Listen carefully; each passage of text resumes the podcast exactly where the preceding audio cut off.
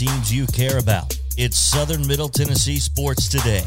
Once again, live from the Lee Company studio with the Hall of Famer Mo Patton. Here's Chris Yao. Hey, welcome back into Southern Middle Tennessee Sports today on this Wednesday edition presented by Mid Tennessee Bone and Joint. We are live from the Lee Company studio and glad to have you with us here on this Hump Day edition. Wild and wacky Wednesday. Weirdest and wildest news from across the world coming at you in the final segment of the day. So stick around for that. It's always a lot of fun. The wild and wacky continues in the Southeastern Conference hoops world, no. A lot of folks surprised with how LSU has, well, they were 12 and 0 before losing their conference opener. And a lot of folks thought they were a, you know, what some might call undefeated on paper because that's basically what they were playing against. But um, last night, though, something I don't think a lot of people expected, and that was for Arkansas to lose for the first time in 16 games at uh, at their home arena, and Vanderbilt taking them down despite having a couple of guys foul out. So, including Scottie Pippen Jr. After he missed a dunk and then got called for a foul on the rebound try, that's rough. So, you know, the, the SEC basketball schedule and season is about to really heat up because there are about eight teams who could really be in the hunt for uh, the top two seeds. So, looking forward to it. But to talk about it, let's uh, go to someone with a little more knowledge than we, Mo. Let's let's visit with southeastern14.com's Chris Lee. Chris, welcome in. What's going on, man? Good afternoon. It was a really fun night in SEC basketball last night. You know, you mentioned some of the endings. You know, Vanderbilt had a had a good one, but there were about three of them across the league in the four games last night. And hopefully, that's going to point to a really fun regular season, which I suspect we're going to have. Yeah, that was exactly what you know we were talking um, about just how much parity there is in the SEC this year. It just feels like it's it, it could be anybody at any point, you know, getting a win on the road in conference play and that's not something you expect, you know, before the season yeah, started. Everybody got, thought it was Alabama you've got some really good teams. I think you've got Auburn at the top. To me, looks like a Final Four team. They've got all the parts, uh, and they haven't even had them all together much of the year. Alabama has struggled at times, but is very talented. Tennessee is very talented. Uh, Kentucky is very talented, although maybe some health issues there after last night. Um, Arkansas, I don't know what they are right now uh, struggling for sure, but a talented team. The state's talented, Vandy, you know, if, if the dominoes fall right, could, could maybe sneak into the NCAA even. Texas A&M, not a lot of people are talking about those guys. Uh, they they went and got one on the road last night, uh, and I think they're twelve and two.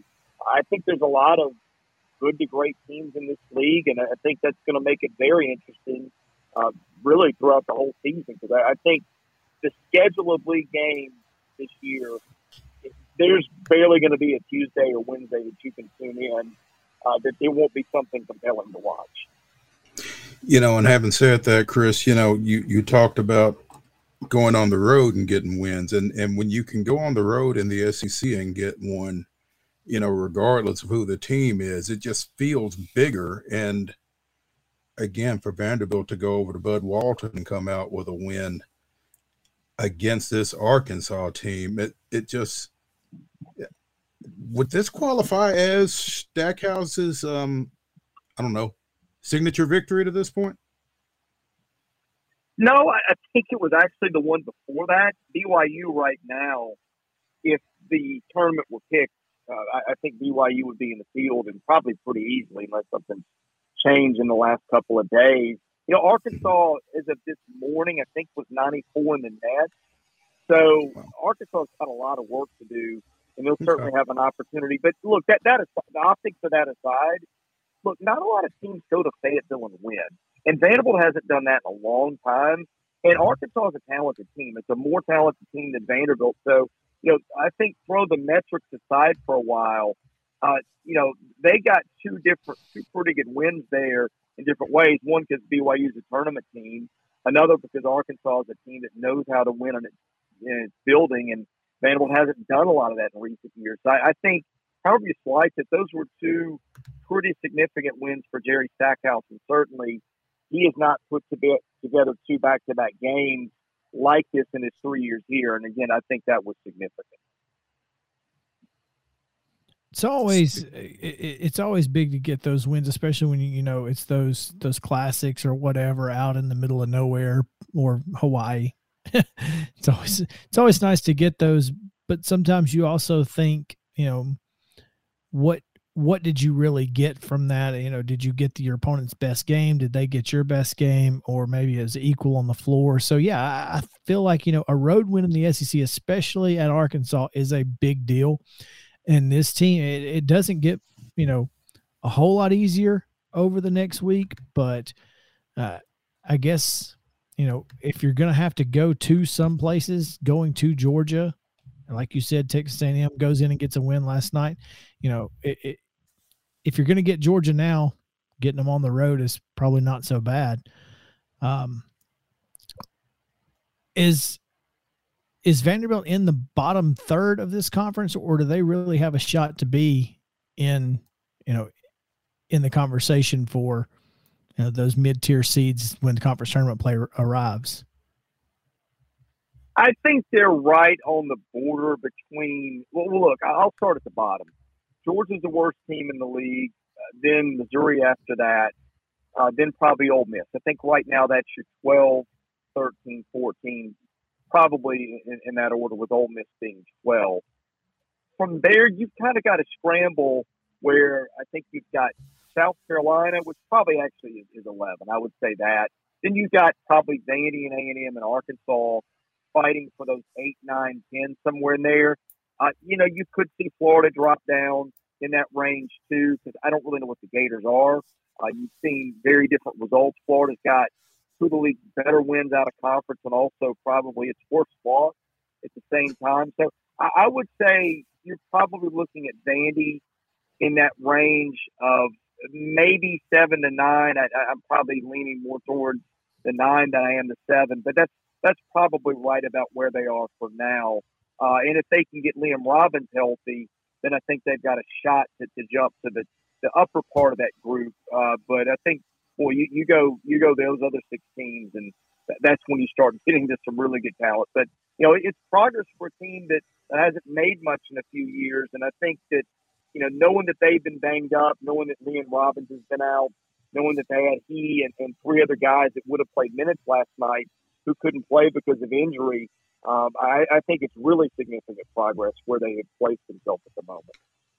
So, with that said, Chris, then of this next three games that Vanderbilt has coming up Saturday against visiting South Carolina, um, next week against Kentucky, and at Georgia, they need to win two of these next three, then basically, just to, um, you know, kind of keep themselves in that conversation in terms of the upper half of the league. Then, is that fair to say?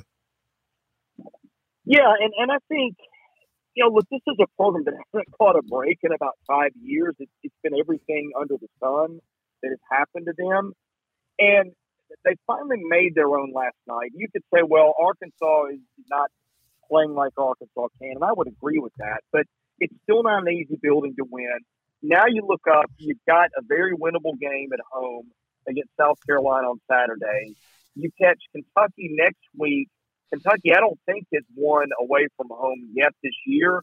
Really has not played much of the schedule. In fact, they were, I think, 330 in KenPom's strength of schedule going into last night. Uh, lost at Notre Dame. That may be the only road game they've played.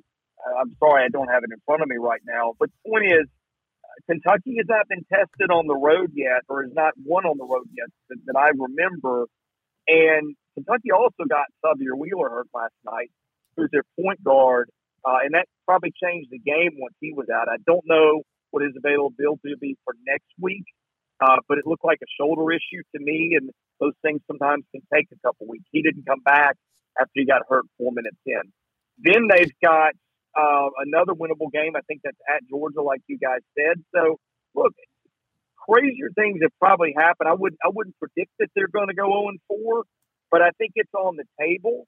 Um, and certainly, again, the schedule helps you out there. You're catching Arkansas at the right time. Maybe you're catching Kentucky at a better time, and you got two very winnable games in between. But sometimes that's what you need to get your confidence, and they've certainly got an opportunity in front of them with that schedule. Yeah, Kentucky has not won on the road. They've they've played twice on the road and lost both times. So there you go. I, I mean, it's not like Memorial's an easy place to play, and and of course last night, if you you know, I, didn't think LSU was very good. I thought LSU was a 12 and 0 team that certainly didn't deserve to be 12 and 0 and they get the win last night against Kentucky at home. So perhaps playing away from uh, away from Rupp is not ideal for this particular team. We've seen we've seen mental issues from Cal's teams in the past, so who knows? Uh, tonight, Chris, we have a uh, we have a couple of games, and that that includes Tennessee and Ole Miss at at Thompson-Boling Arena. This Ole Miss team is as weird as almost anybody as well. You know, you you talked about them being in that lower half as well. So what what is it about this Ole Miss team that that doesn't make you scared to see them? I think you look at them and you're not always sure where the offense comes from. This gets one of those nights that you look up and the end of it, Ole Miss is held under 50, especially the way Tennessee can defend. You know, Kermit Davis, I, I think is a really good coach, as you guys know, and his teams always get after on the defensive end. That'll be the case again tonight. But I think recruiting, you know, superstar offensive talent in his system has been an issue. I, I think it's probably a little bit harder to do it at Ole Miss than it is at most of the schools around the league. I just don't know that Ole Miss has got the, the guns to go in Knoxville and win, especially when Tennessee can defend you the way it can. I, I don't know where they are today, but they've been either number one or number two in KenPom's adjusted defensive efficiency. LSU, by the way, being the team that they've alternated with. But I think that's the problem for Ole Miss is just where do the buckets come from?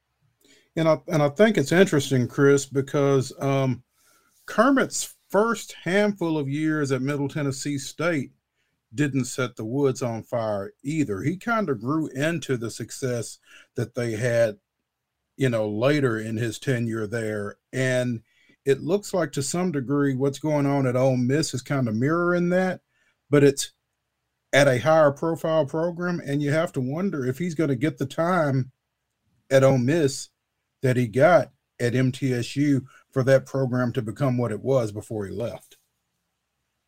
Yeah, I hope that he does. You know, the, the interesting thing is that, that Ole Miss just fired a guy before him in terms of wins and losses who, who've been about as good as they'd had for an extended period of time, right? I mean, I think back to Ole Miss basketball and Rod Barnes put a couple of years together, but that didn't really last. And he was an alum and should have been a fit. And I think Andy Kennedy, you know, that the peak there was never uh, great, but, but they were always in that you know, probably eight to ten range mm-hmm. in the league every year in terms of wins.